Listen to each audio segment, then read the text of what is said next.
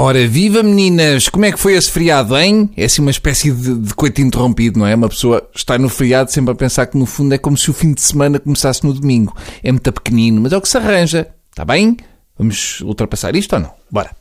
Agora vamos ao que interessa. E o que é que interessa? O que interessa realmente é que eu anteontem estava a comer arroz, até aqui tudo bem, e de repente tossi e houve um bago de arroz que não se sabe bem como ficou numa zona cá atrás, na boca entre a garganta e o nariz. O, o, arroz foi-me para o nariz. Estava na boca, mas foi... E a grande questão que se põe numa situação destas, e visto que estava à mesa com mais pessoas, é qual o caminho que queremos dar àquele bago de arroz? Queremos que ele volte para a boca depois de já ter andado, sabe Deus onde?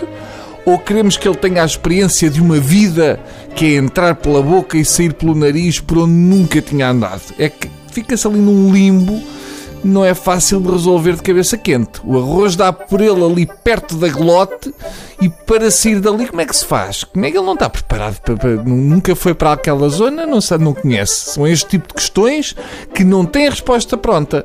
Eu não me vou assoar para sair arroz. É assim um dos poucos princípios que eu tenho, que é nunca me assoar se souber que vai sair arroz lá de dentro. E não podemos começar a tossir como aos cães, nem a fazer aqueles sons que uma pessoa faz que...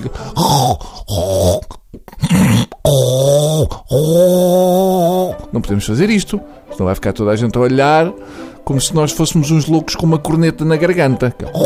Portanto, temos de esperar que seja o próprio corpo a resolver. A mesma coisa se passa com esparguete. Uma pessoa às vezes sorve o esparguete com, com tanta bisga e ele vai com tanta força e tão atrapalhado com a velocidade que, sem querer, vai para o caminho das fossas nasais.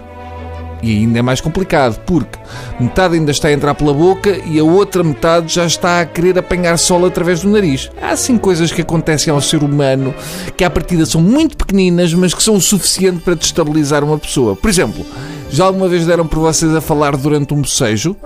Porquê?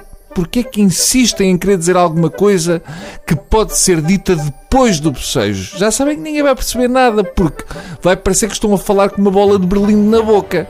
É uma coisa do género. Epá! E fui falar com ele e disse-lhe uma coisa gravíssima.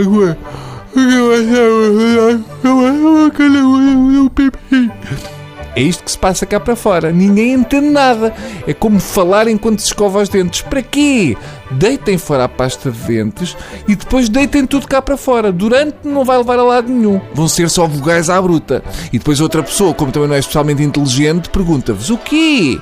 Enquanto vocês ainda têm pasta de dentes na boca. E mais uma vez o que sai é. Nunca ninguém para e diz: Olha, uh, acaba lá de lavar os dentes e já falamos que eu não estou a perceber nada. Porque tem muita pressa de saber aquela informação naquele preciso momento. Informação é essa que normalmente é: Ah, viste as minhas cuecas azuis? Nunca passa muito disto. Bom, posto isto, vou tentar pesquisar na internet maneiras giras e educadas de disparar arroz pelo nariz.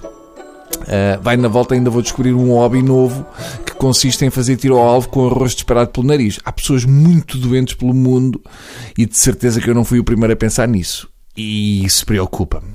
Adeus.